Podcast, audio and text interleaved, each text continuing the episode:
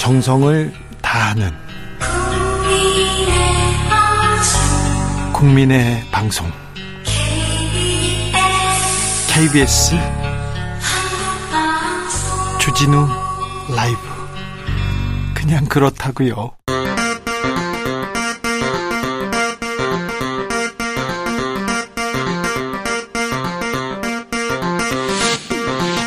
주진우 라이브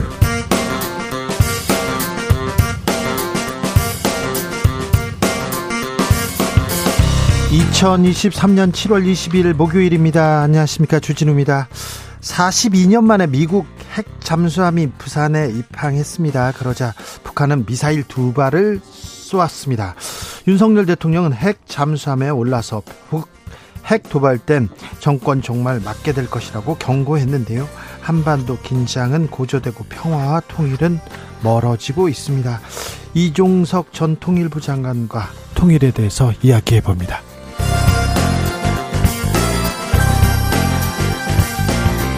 서울 서초구의 한 초등학교에서 스물셋 꿈 많은 담임교사가 극단적인 선택을 했습니다. 심각한 교권 침해가 있었다는 의혹도 있었는데요. 어, 최근에 양천구에서는 담임교사가 학생에게 폭행을 당해서 학교에 못 나오는 일도 있었죠. 침해받는 우리 선생님들의 인권, 교권은 어떻게 지킬 수 있을까요? 교사 출신 변호사와 진단해보겠습니다.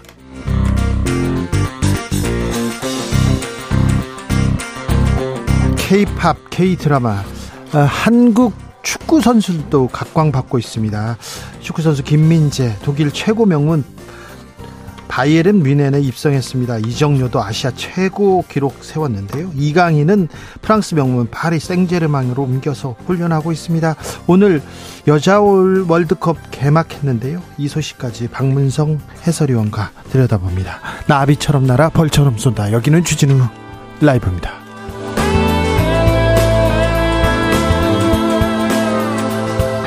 오늘도 자중차에 겸손하고 진정성 있게 여러분과 함께 하겠습니다.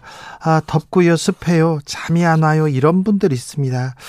어, 호르몬 때문이라는데요. 햇빛에서 나오는 행복 호르몬 세로토닌이 장마철에는 일조량이 줄어서 부족하다고 합니다. 그래서 장마철 불면증 호소하는 사람 많다고 합니다.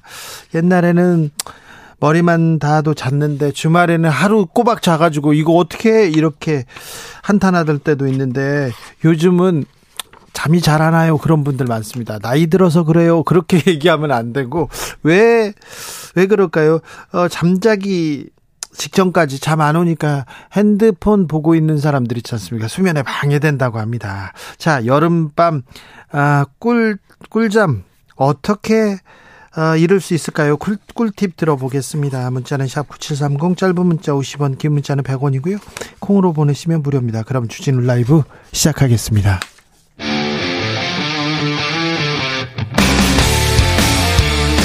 탐사보도 외길 인생 이십년. 주 기자가 제일 싫어하는 것은?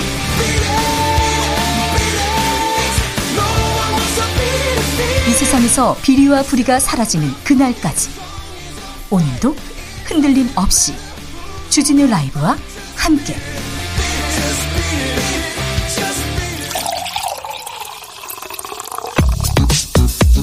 진짜 중요한 뉴스만 쭉 뽑아냈습니다. 주스 정상근 기자, 어서 오세요. 안녕하십니까. 실제 실종자 수색에 나섰던 해병대원 실종됐었는데요. 결국 숨진 채 발견됐습니다.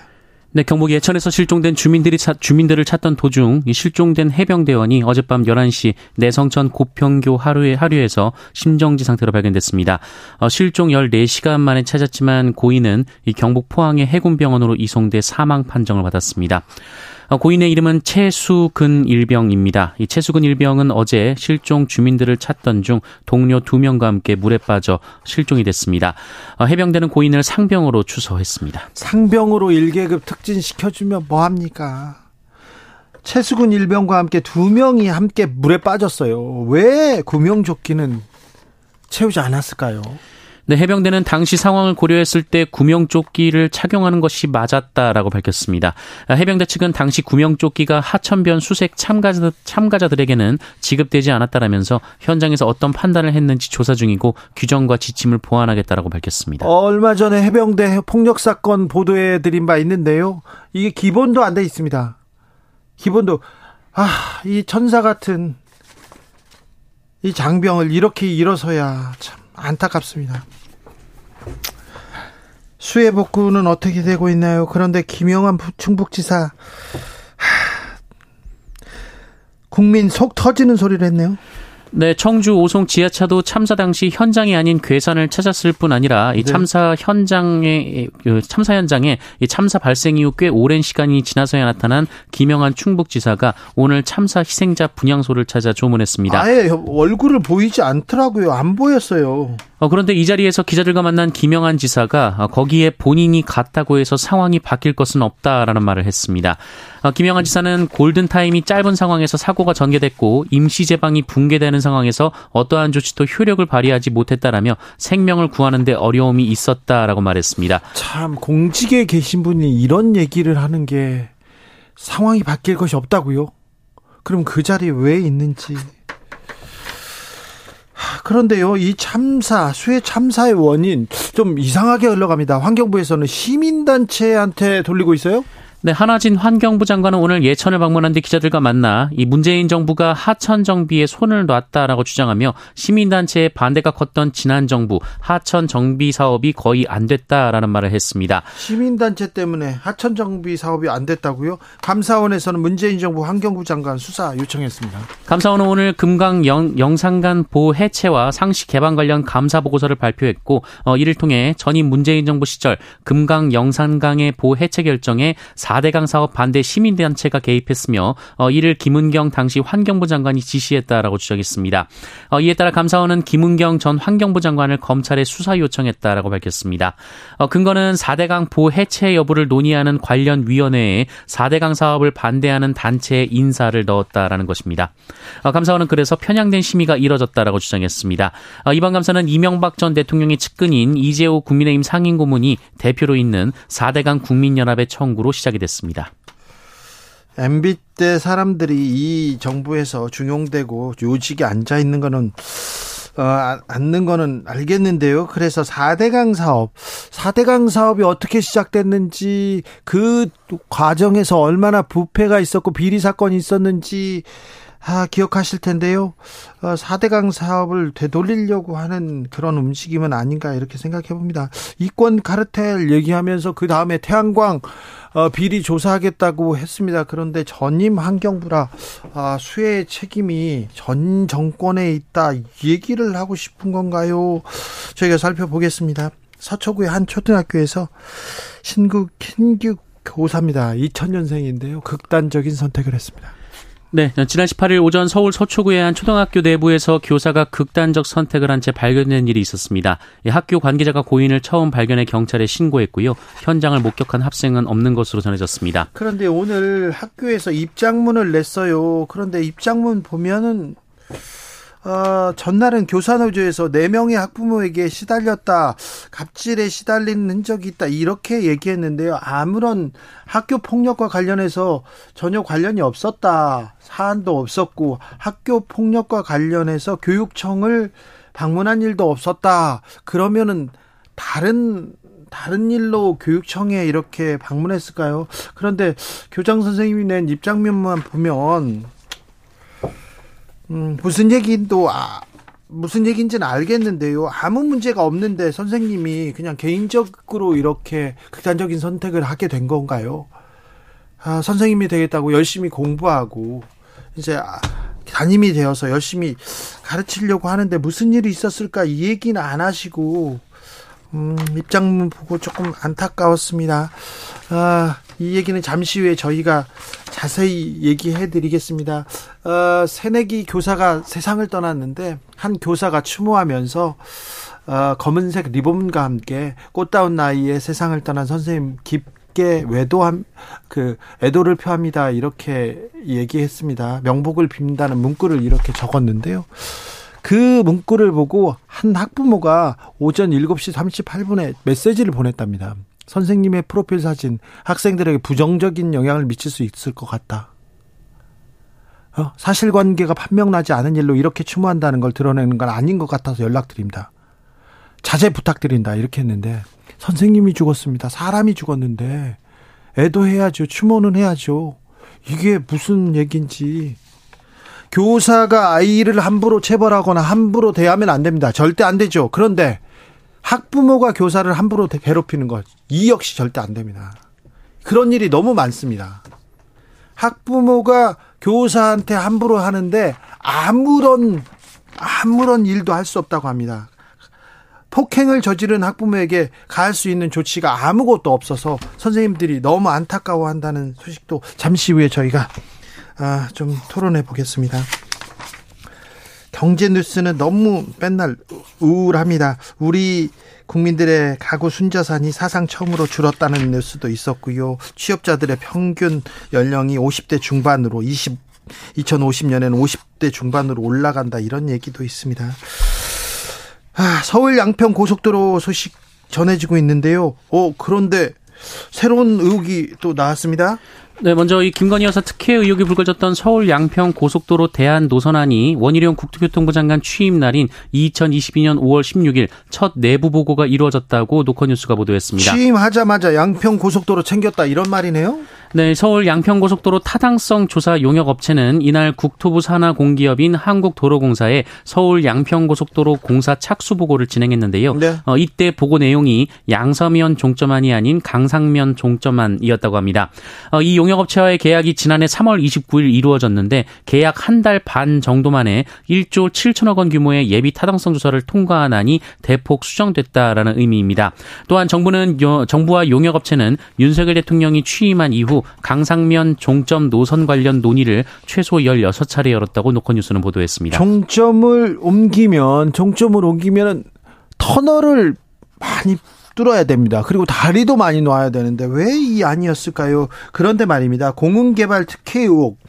공은개발은 윤석열 대통령 처가 관련 사건으로 어, 대선 전에 크게 논란이 됐지 않습니까? 공은개발 특혜 의혹 사건으로 기소된 공무원이 승진했습니다. 승진하자마자 양평고속도로 종점 변경안을 주도하고 도장을 찍었다고요? 네, 윤석열 대통령 처가의 경기도 양평 공흥지구 개발 특혜 의혹 사건으로 기소된 양평군 공무원 모 국장이 강상면 종점을 포함한 세 가지 노선안을 국토부에 보낸 최종 담당자였다라고 한겨레가 보도했습니다. 기소했는데 어떻게... 기소를 당했는데 의혹이 있어서 기소를 당했는데 승진을 했어요. 네, 이 국장은 지난해 칠월 이 도시과장에서 도시건설국장으로 승진했는데요. 이 전진선 양평군수가 취임한 지 육 일 만에 원포인트로 한 인사였다라고 합니다. 아, 네. 서울에 폭염경보가 내려졌습니다. 올 들어 처음 있는 일입니다. 네, 푹푹 찌는 더위가 이어지고 있습니다. 이 습도도 높은데 햇볕까지 강해서 정말 극심한 더위가 이어지고 있는데요. 서울 동남권과 서남권을 비롯한 일부 수도권과 강원 영서, 대구를 포함한 경북 일부 지역에 폭염경보가 발효 중입니다. 서울은 올 들어 처음으로 폭염경보까지 내려졌고요. 서울과 춘천, 광주, 대구 모두 삼십삼 도까지 올라간 상황입니다. 날이 덥습니다. 건강 각별히 챙기셔야 됩니다. 조심하셔야 됩니다. 주스 청상근 기자와 함께했습니다. 감사합니다. 고맙습니다. 여름밤인데요. 잠은 좀 주무십니까? 잘 주무십니까? 물어보니까요.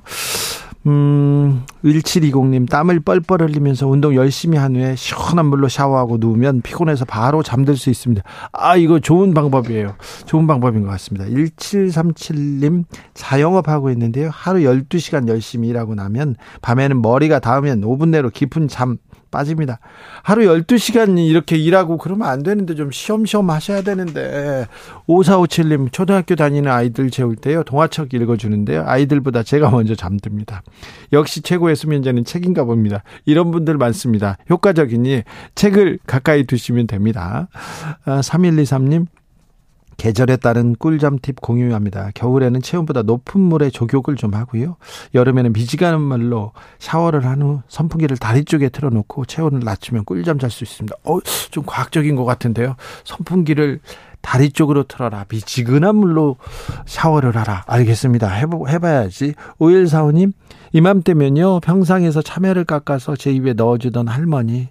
배부르게 먹고 할머니 무릎 베기 하고 잠을 청하면 힘드실 텐데 부채질을 계속해 주시던 할머니, 제가 잠에서 깨면요 배를 주무르면서 참외를 먹어서 참외 배꼽이 되었나 보다 농담을 하시기도 했었는데, 오늘따라 힘들게 일하셔서 늘 거칠었던 그 할머니 손길이 너무 그립습니다 얘기하는데, 네, 할머니 그립습니다.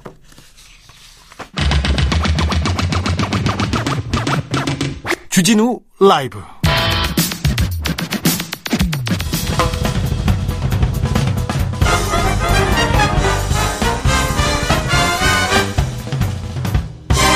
훅 인터뷰. 모두를 위한, 모두를 향한 모두의 궁금증 훅 인터뷰. 아, 초등학생이 교사를 폭행해서 전치 삼 주의 부상을 입혔다. 어제 저희가 가슴 아프게 전해드렸는데요. 아, 새내기 초등교사가 극단적인 선택을 했다는 비보가 또 날아들었습니다. 왜 자꾸 이런 소식이 날아들까요? 어디부터 잘못된 걸까요? 아, 학교는, 교단은 어떤 상태일까요? 좀 고민해 보겠습니다. 교사 출신 변호사 임이랑 변호사 연결돼 있습니다. 안녕하세요. 네, 안녕하세요. 네, 선생님이셨는데 변호사님이 되셨네요. 왜 이렇게 전직하셨어요? 어, 여러 가지 복합적인 이유가 있었지만 저도 이제 교권 하락을 피부로 느끼면서 전직을 결심하게 되었습니다. 네. 저희 학교에서도 이런 폭행 사건이 비슷한 게 있었거든요. 네. 그런데 그 선생님께서 아무런 보호를 받지 못하시는 걸 보고 저도 좀 교단을 떠날 그런 마음을 먹게 되었던 것 같습니다. 이런 생각을 하시는 분들이 많다면서요. 네, 요새 젊은 선생님들이 정말 많이 교직을 떠나고 싶어 하십니다. 그래요? 아, 참... 사실 그런데 공교육이 무너졌다 말을 그런 얘기가 있지만 그래도 우리 학교 우리 학교 지키고 있는 선생님들의 어 뭐라, 뭐라고 해야 돼, 질이라고 하면 좀 그렇지만 역량이 세계 최고 수준이거든요. 그래서 우리 우리가 인재들을 계속 이렇게 배출한다 이렇게 저는 보는데, 교권 침해, 아, 아, 교단을 떠나고 싶다 이런 얘기가 계속됩니다. 아, 서초구에서 한 초등교사가 이천 년생인데요. 학교에서 극단적인 선택을 했다는 보도가 나왔습니다. 아, 변호사님 어떻게 보셨어요? 사실 그 사건에 대해서 아직 진상조사가 제대로 이루어진 게 아니기 때문에 사실관계에 대한 말씀을 드리긴 좀 어렵지만, 네. 어, 그 선생님에 대한 민원이 있었던 건 맞는 것 같습니다. 예. 선생님, 많은 선생님들께서 지금 교사 커뮤니티에서 이야기하시는 걸로는, 네. 아무래도 담임 선생님에 대한 계속적인 민원으로 인해서 선생님이 고통을 받아서, 예. 극단적인 선택을 할 수밖에 없었다고들 생각을 하시더라고요. 예. 그래서 지금 같이 공감하고 분노하는 선생님들이 상당히 많은 걸로 알고 있습니다. 새내기 교사잖아요. 이제 이 년 차인데. 네. 그런데 이런 일이 있으면 뭐 매뉴얼이 있어야 될 거 아닙니까? 학교에서 어떻게 위원회를 꾸리거나 아니면 교육청에서 어떤 지원을 해줘야 될 거 아닙니까?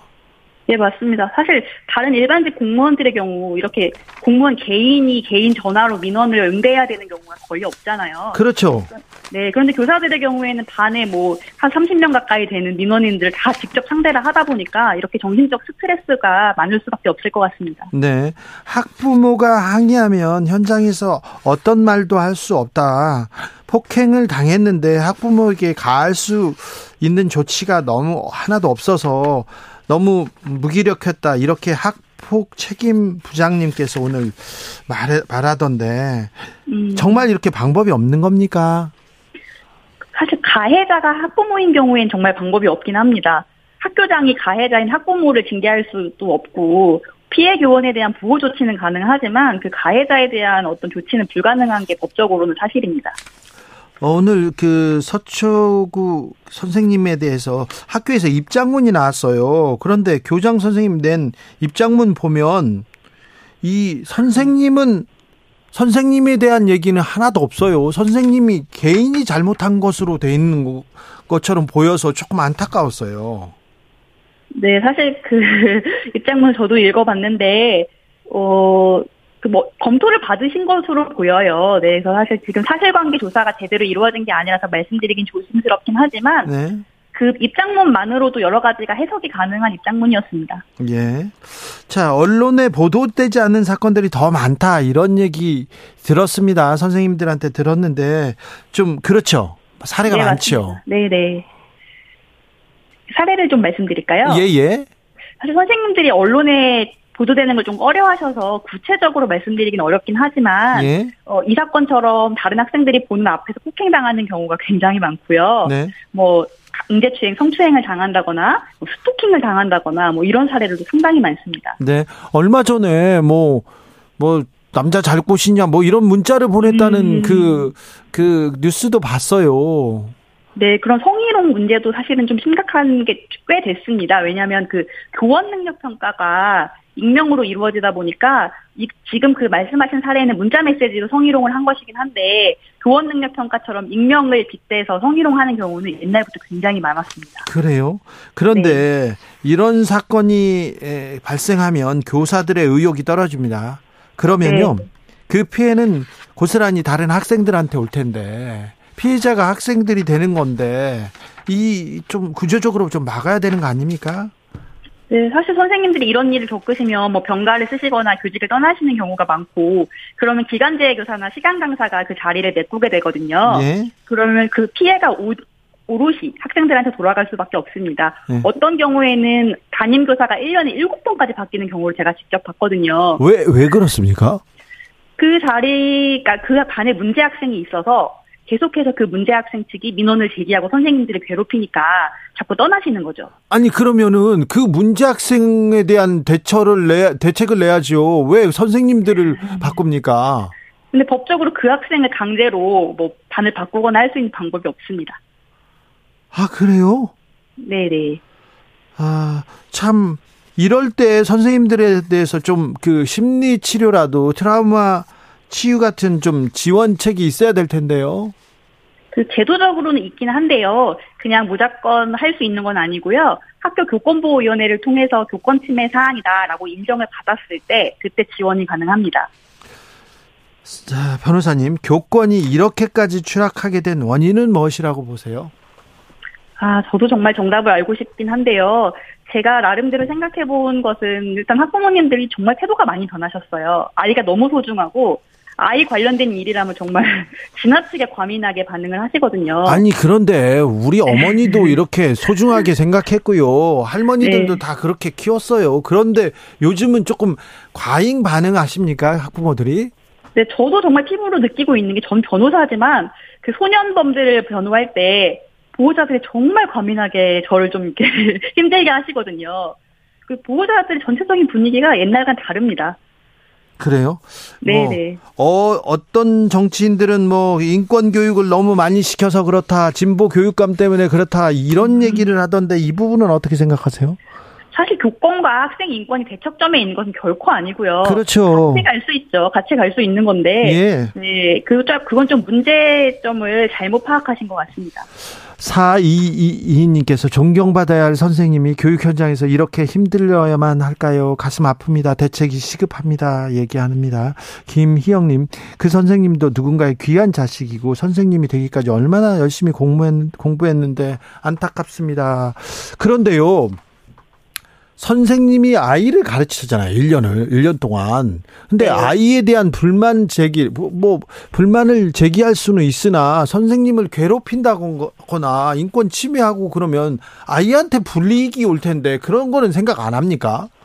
이제 학부모님들은 아시는 거예요. 아, 불이익을 줄 수 없구나라는 걸 아시는 겁니다. 왜냐하면 불이익을 주면 바로 교육청이 민원을 넣으면 선생님이 징계를 받고 또는 아동학대로 신고를 할 수 있다. 이걸 알아버리신 거예요. 그래서 선생님이 힘이 없다는 걸 너무나 잘 알고 계십니다. 전주에서요. 작년에 작년에서 전주에서 남학생이 여학생을 성희롱을 했다는 거예요. 그래서 성희롱 이거 무, 무서운 범죄이기 때문에 그러면 안 된다. 이렇게 했더니 어, 학부모가 와가지고 항의하고 항의하고 계속해서 어, 압박을 넣으니까 교장 선생님이 사과문을 학생들 앞에서 읽, 읽게 했다는 그런 뉴스를 봤어요. 아, 네. 뭐, 그것에 대해서 뭐 사실관계를 제가 정확하게 파악하고 있는 건 아니라 그 사건에 대해서 말씀드리긴 어렵지만, 네. 사실 실제로 선생님께서 어떤 문제 학생을 지도를 하면 그걸 아동학대라고 문제를 또 삼아, 역으로 삼아서 민원을 제기하고 교장실을 찾아가고 하는 학부모님들이 정말 많습니다. 아니, 그러면은 그 학생을 방치하고 피하게 되겠네요. 네, 지금 선생님들 그렇게 하고 계십니다. 그래요? 네. 아, 지난해 홍성에서 충남 홍성에서 선생님이 여선생님이 수업을 하고 있는데 어떤 학생이 교단에서 들어 누워가지고 교탁에서 드, 그, 교단에서 들어 누워가지고 핸드폰을 보고 있더라고요. 아 이런 게 아, 이 현실에서 나오는 상황이었구나 그런 생각인 것 같습니다. 네. 자 교권 회복해야 되는데 좀 이제라도 이 상황에서라도 조금 우리가 좀 더 나은 교육 환경 만들어줘야 되는데 그런데 왜 학교 그리고 교육청 교육부에서는 좀 미온적인 것 같아요. 어 그것도 어떻게 보면 정치적인 이유가 아닐까 싶습니다. 사실 선생님들의 표보다는 학생 학부모의 표가 더 중요하고 더 입김이 세다고 저는 느껴지거든요. 어떤 사안이 있을 때 교육청에서는 교사를 적극적으로 보호하지 않는다는 그런 느낌을 매우 많이 받았습니다. 네. 어, 교권 회복을 위해서 정부가 좀 나설 때가 된 것 같아요. 어떤 노력이 필요할까요? 어, 일단 아까 제가 말씀드렸던 것처럼 선생님들을 민원으로부터 직접 접촉하지 않도록 좀 분리해주는 조치가 필요합니다. 네. 다른 공무원들처럼 개인 번호는 절대 공개하지 않도록 아예 원칙적으로 공개하지 않도록 해주셨으면 좋겠고요. 아, 그거 필요하겠네요. 네네. 그런 다음 외국의 사례를 좀 참조하셔서 외국은 폭행, 그러니까 학생을 체벌하지 않고도 잘 지도를 하고 있잖아요. 예. 어떤 징계가 가능한지를 좀 외국 사례를 참조해서 우리도 입법화를 했으면 좋겠습니다. 네. 아, 체벌이 필요해 이렇게 얘기하는 사람도 있는데 체벌은 안 됩니다. 이거는 저는 반대인데요. 네, 저도 반대합니다. 예.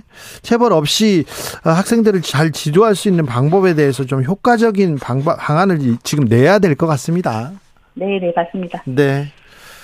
변호사님 더 하실 말씀 있으세요?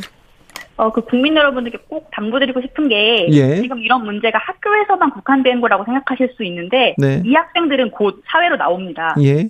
그럼 사회적 문제가 되는 거거든요. 그렇죠. 그래, 네, 그래서 이걸 너무 선생님들만의 문제라고 생각하지 마시고 네. 온 국민적으로 좀 관심을 갖고 도와주셨으면 좋겠습니다. 맞습니다. 네. 교육보다 더 가치 있는 일은 없어요. 그 그래서 박봉에 박봉에 그 어려운데 이런 어려운 환경 속에서 선생님들이 묵묵히 자기의 소임을 다해 주셔서 참 감사하다 이렇게 생각하는데 자꾸 이런 뉴스가 나와서 미안해 미안해 미안함이 커집니다. 아, 임이랑 변호사 말씀 잘 들었습니다. 감사합니다. 네, 감사합니다. 아, 모든 학생들 문제는 아닐 텐데 일부 학생들의 문제인데요. 그런데 일부 학부모 진짜 좀 이상한 학부모의 문제인데 우리 교육 현장이 이런 문제가 있고 잘 해결하지 못한다는 것은 참 안타까운 현실입니다. 아, 더 고민해 보겠습니다. 우리도 교통정보센터 다녀오겠습니다. 김민희 씨.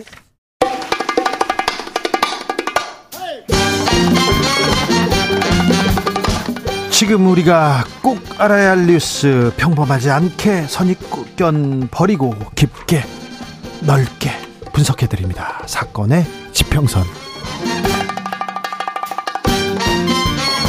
사건의 지평선 출발합니다. 주진우 라이브 이슈팀장 김완 한겨레 기자. 안녕하세요. 법조팀장 손정혜 변호사. 안녕하세요. 손정혜입니다. 네. 서초동 초등학교 사건 아, 충격입니다. 네. 저도 네. 일 학년 아이를 키우는 입장에서 남의 일 같지 않고 정말 너무 어, 참담한 심정입니다. 네. 저도 아이가 저학년, 삼학년짜리 학생이 있는데 둘 다 초등학생인데요. 네. 진짜 어렵습니다. 어려워요? 왜냐하면요. 일단은 첫 번째, 원래 사람을 직접 상대하는 민원을 받는 직업들이 굉장히 어렵잖아요. 공무원들도. 네. 네. 근데 사실은 선생님과 어떤 학부모의 관계도 굉장히 어려운 관계임에도 불구하고 요즘에는 뭔가 서비스화된 거 아니냐 이런 그 어떻게 보면 교권에 대한 추락 문제 굉장히 심각하고요. 아니 학부모가 손님인 줄 알아요. 손님은 왕이다. 이런 서비스를 음. 받으려고 하면 안 되죠. 뭐 그러니까 학교에서 적절하게 교육 서비스든 어떤 형식으로든 이제 서로 배려하고 서로 좋은 관계를 유지하면 좋은데 문제는 우리 얼마 전에 이제 학교 폭력 이슈도 굉장히 컸잖아요. 네. 학부모들이 굉장히 예민하고 민감합니다. 예. 반에서 이루어진 어떤 작은 다툼이나 폭력이나 이런 문제들에 대해서 간대한 사회가 안 되다 보니까 사실 사소한 트러블이 있을 때 결국 민원 해결은 모두 다 담임 선생님이 해야 되는데 각자 입장이 다르잖아요. 학부모가 예. 수십 명이고 그 업무를 처리하는 것도 너무 힘든데 음. 행정 업무도 해야 되고 각가지 분쟁이 생겼을 때 어찌됐든 반에서 이루어지는 모든 일은 나의 책임이니까 굉장히 심적으로 어려운 일들이 많다라고 하시더라고요. 네. 실제로 선생님들이 과거에 비해서 아이들을 통제할 수 있는 수단이 이제 사실상 거의 없습니다. 그러니까 이제 말을 하는 것 정도인데 하지 말라고 주의를 주고. 네. 근데 이게 이제 학부모들은 학부모들은 돌아오면 이제 우리 아이의 시각에서 모든 문제를 바라보게 되거든요. 예, 예. 그렇게 되면 사실 없죠. 아이들이 과거에 비해서 권리의식도 굉장히 높아진 상태이기 때문에 네. 뭐 그런 부분에서 계속적인 충돌 이게 이제 저학년 교실에서 특히 많이 발생을 하는데 네. 사실 이 부분을 교사의 책임으로 둘 게 아니라 교육 행정의 시스템에서 보완을 이제 해줘야 될 필요성이 여러 차례 제기가 네. 됐음에도 불구하고 사실 교사 한 명이 지금 말씀하신 대로 한 열다섯 명에서 스물다섯 명의 학부모를 다 상대해야 되는 이 상황 자체가 우리 이 사, 비극적인 사건을 낳은 게 아닌가 싶습니다. 아이의 인권들은 인권은 존중돼야 됩니다. 네. 절대 선생님이 함부로 아이를 다루는 일은 있어서는 안 되는데요. 그렇다고 해서 학부모 네. 아이들이 선생님한테 함부로 할 수 있는 그런 권한을 가진 건 아닙니다. 아, 이번 희생에서 많은 좀 음, 많은 고민 토론 끝에 조금 교육 환경이 조금 더 나아지도록 이렇게 만들어야 될 책임이 있습니다. 고민이 많이 필요해 봅니다. 자, 오늘은 사건 번호 공칠이공 사건명 의, 의인 뒤에 숨은 관. 자, 네. 이슈팀장 김완 브리핑 시작합니다. 네, 많이들 보셨을 텐데요. 오송 지하차도에도 의인이 있었습니다. 화물차 기사 유병조 씨인데요. 어, 지하차도 침수 때 차 지붕 위로 피해서 주변에 있는 세 명의 목숨을 구한 것으로 지금 아이고, 예, 슈퍼맨이에요. 맞습니다. 예. 네. 저도 뭐 그분이 이제 손이나 뭐 이런 것들이 많이 보도가 돼서 봤는데 아, 저런 극한 상황에서 저 정도의 어떤 인내심과 현명한 판단을 할 수 있는가 네. 놀라울 정도로 이제 그 많은 역할, 역할을 했는데요. 본인이 희생될 수도 있잖아요. 그렇죠. 무서울 건데. 네, 그런데도 네. 아, 다른 사람을 구하러 갑니다. 네, 일단 뭐 물이 차오르니까 황급하게 이제 창문을 부숴서 화물차 지붕으로 올라갔는데 그 예. 순간에 버스에서 휩쓸려 나온 이십 대 여성을 여성이 이제 사이드 미러를 잡고 있는 걸 발견을 한 거예요. 예. 그래서 이 여성을 화물차 위로 끌어올렸습니다. 아, 예. 그리고 살려달라고 이제 물이 차오르기 시작하니까 외치는 남성 두 명이 있었는데 침착하게 이제 이분들도 얼굴을 이제 바깥으로 내밀고 이제 살려달라고 외치고 있었던 거예요. 이때 어, 이분이 초인적인 힘을 발휘해서 난간을 붙잡게 한 다음에 그들을 모두 구조했다는 거죠. 아유. 이렇게 돼서 이 지하, 오송 지하차도에서 총 아홉 명이 구조가 됐는데, 세 명을 이 유 씨가 구한 겁니다. 세 명의 생명을 구했습니다. 네. 그러니까 이 급박했던 상황, 그러니까 뭐 수분만에 물이 차올랐다라고 하고, 물살도 굉장히 거셌고, 양쪽에서 이제 다 물이 치는 상황이었기 때문에 굉장히 위험한 상황이었음에도 불구하고, 어, 다른 사람의 손을 잡아줌으로써, 어, 세 명의 소중한 목숨을, 어, 지킬 수 있게 됐습니다. 아, 훌륭합니다. 존경스럽습니다. 참, 이 사회가 어떻게,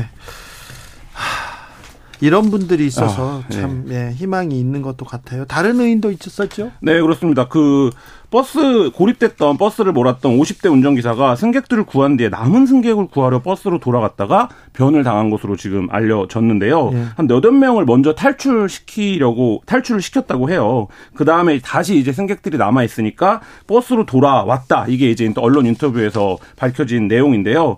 뭐.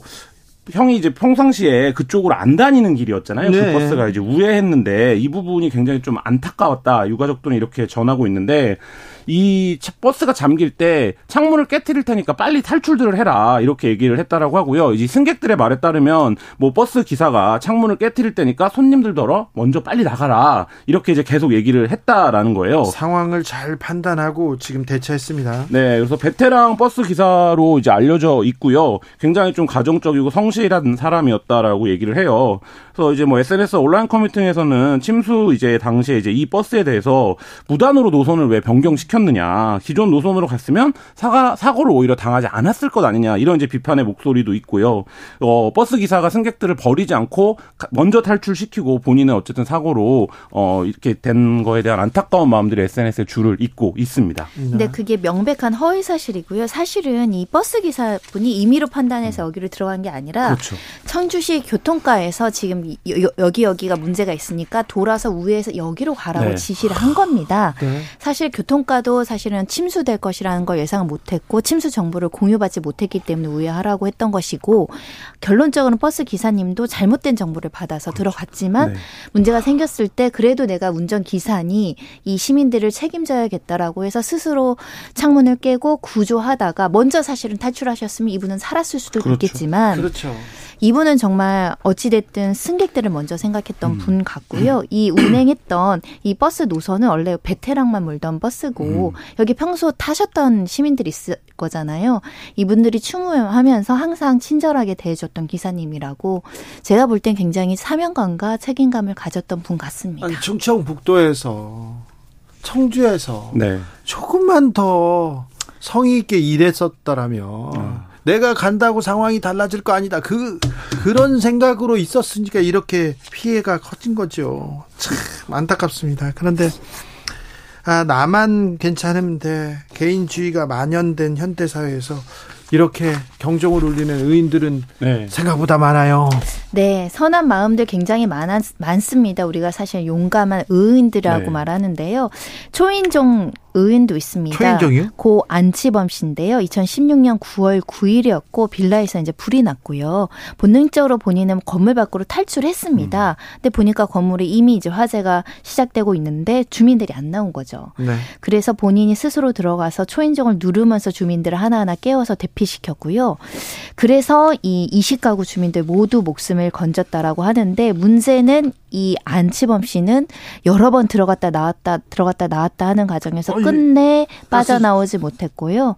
질식해서 옥상 문 앞에서 쓰러진 채 발견됐고 결국 세상을 떠나는데 이 빌라 이십 가구의 주민들의 생명을 지키기 위해서 본인을 희생한 사람입니다.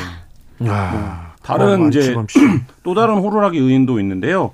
어, 거제 대우조선 해역 오포조선소에서 근무했던 고 장숙희 씨입니다. 그러니까 사고 당시에 이제 어떤 불이 나는 장면을 목격하고 호루라기를 불면서 계속 불이 났다라고 외치면서 안에 있던 공장 안에 있던 이제 노동자들을 밖으로 대피를 시켰다는 건데요. 당시 이 불이 났을 당시에 백삼십여 명이 그 일을, 일을 하고 있었는데 탱크 내부에서 이 사, 불이 났음에도 불구하고 두 명이 숨지고 여섯 명이 중경상을 입는 것에 그쳤습니다. 이 일이 이제 이 고 장숙희 씨가 현장을 돌아다니면서 호루라기를 불면서 대피하라라고 외친 덕인데 이, 사, 이 사건에서도 안타깝게 장숙희 씨는 목숨을 잃었습니다. 네. 사실은 이런 사례들이 굉장히 많습니다. 우리가 세월호 사건 네. 때도 네. 스스로 친구들한테 구명조끼를 준다던가 그렇죠. 선생님들도 또는 네. 기간제 교사들도 아이들 구하기 위해서 아이들 먼저 대피시키고 예, 탈출 음. 못하시고 이제 사망에 이르렀던 사건도 많았고요. 특히 미성년자 음. 의인도 많았습니다.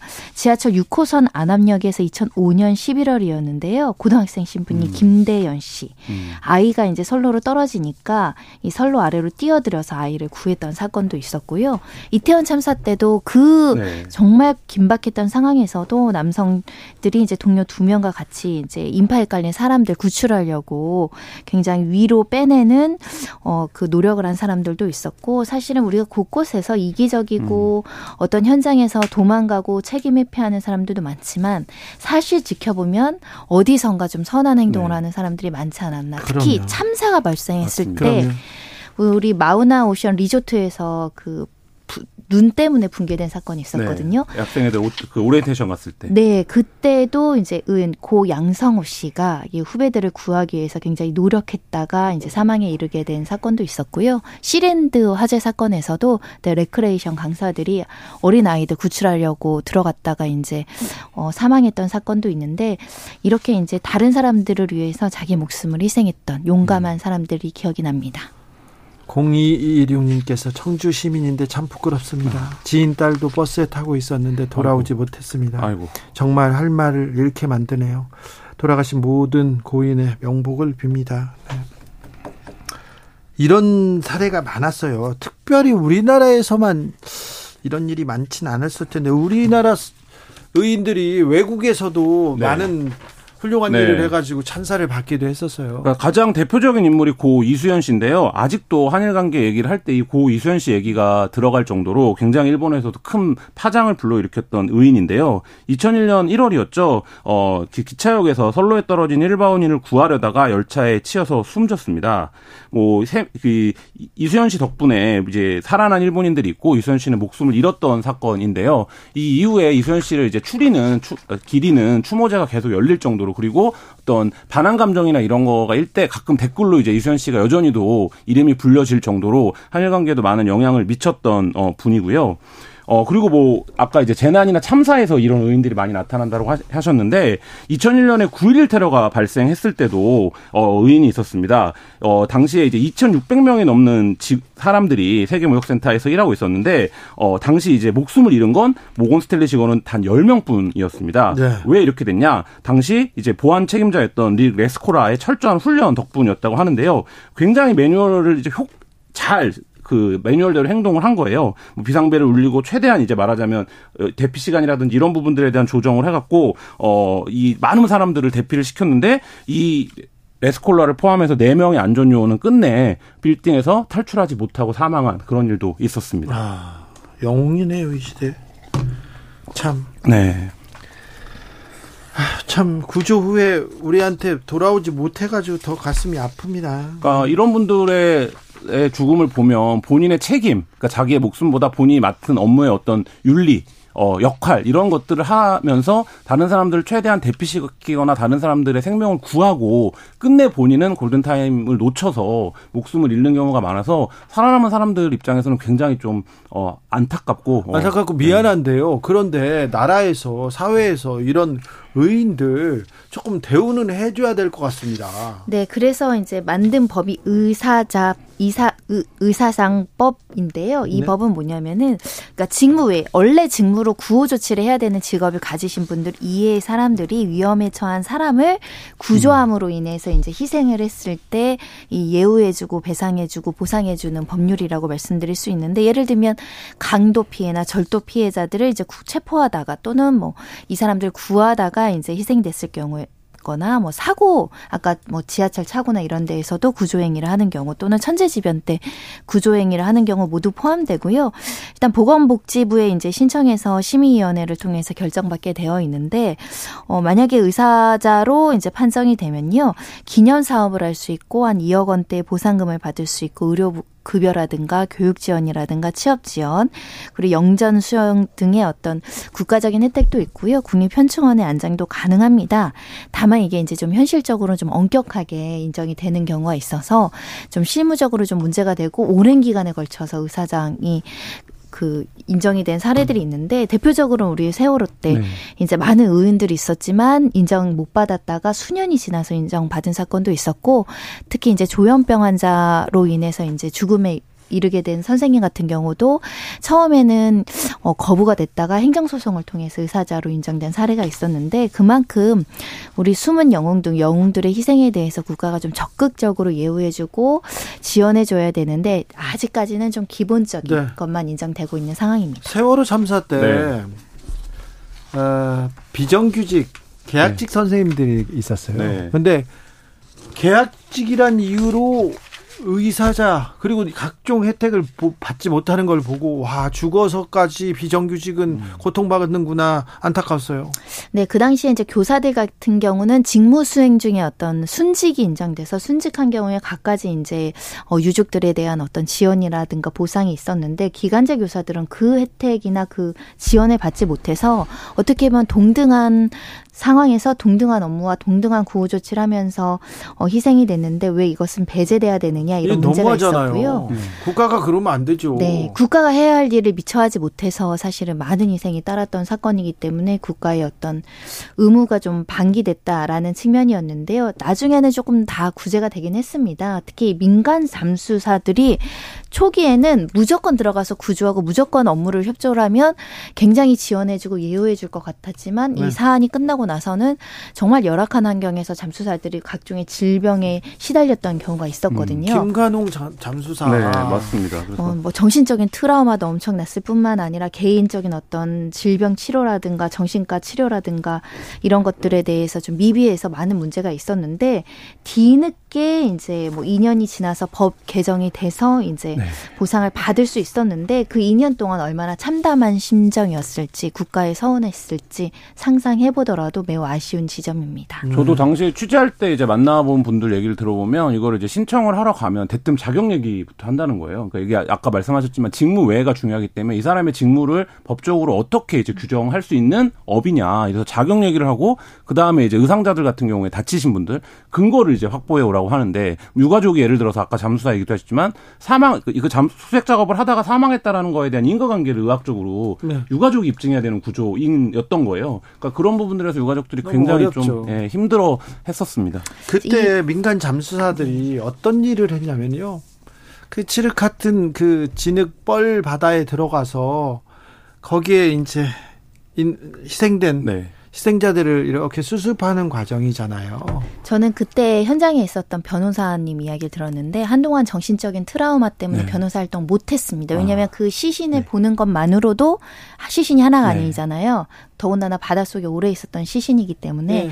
엄청나게 이제 부패되어 있던 상황인데 그걸 일일이 바닷속에서 건져낸 그렇죠. 것이 국가의 어떤 공무원들이 아니라 우리 민간 이 잠수사들이 협조 없었으면 불가능했을 네, 텐데 그래. 예를 들면 사람을 내가 다섯 명을 살렸단 말이에요. 네. 근데 내가 정말 중상해를 입었거나 죽었어요. 그러면 그 목숨이라는 걸 돈으로 계산할 수는 없지만 이 의사장법, 이 사사, 제가 발음이 잘 안 돼. 의사자에 대한 네. 예우 등에 관한 법률인데요. 그래서 보상금만 이억 남짓이에요. 이게 사실은 돈으로 매길 수 없는 그렇죠. 가치와 희생을 한 거거든요. 근데 이것도 인정을 굉장히 엄격히 하는 맞아요. 현실이 아 조금 이런 데 예산을 써야 되는 거 아닌가. 하, 가면 희생자들이 온전한 상태가 아니에요. 그런데 수습해 옵니다. 그런데 수습해 오면 너무 본인도 힘들고 괴로운데 네. 가족들이 기다리고 있잖아요. 우리 아이도 우리 아이는요. 이렇게 그 부모를 보고 다시 바다에 들어가지 않을 수가 없었대요. 네. 그래서 이렇게 건져 왔는데 김관홍 잠수사 갔다 왔는데 아이들이 보여요. 구하지 못하는 아이들이 네. 너무 힘들어요. 이렇게 얘기를 하더라고요. 그래서 그냥 힘내라 이렇게 얘기했는데 결국 그 트라우마를 그 트라우마를 극복하지 못하고 저희가 이런 분들은 기념사업이나 네.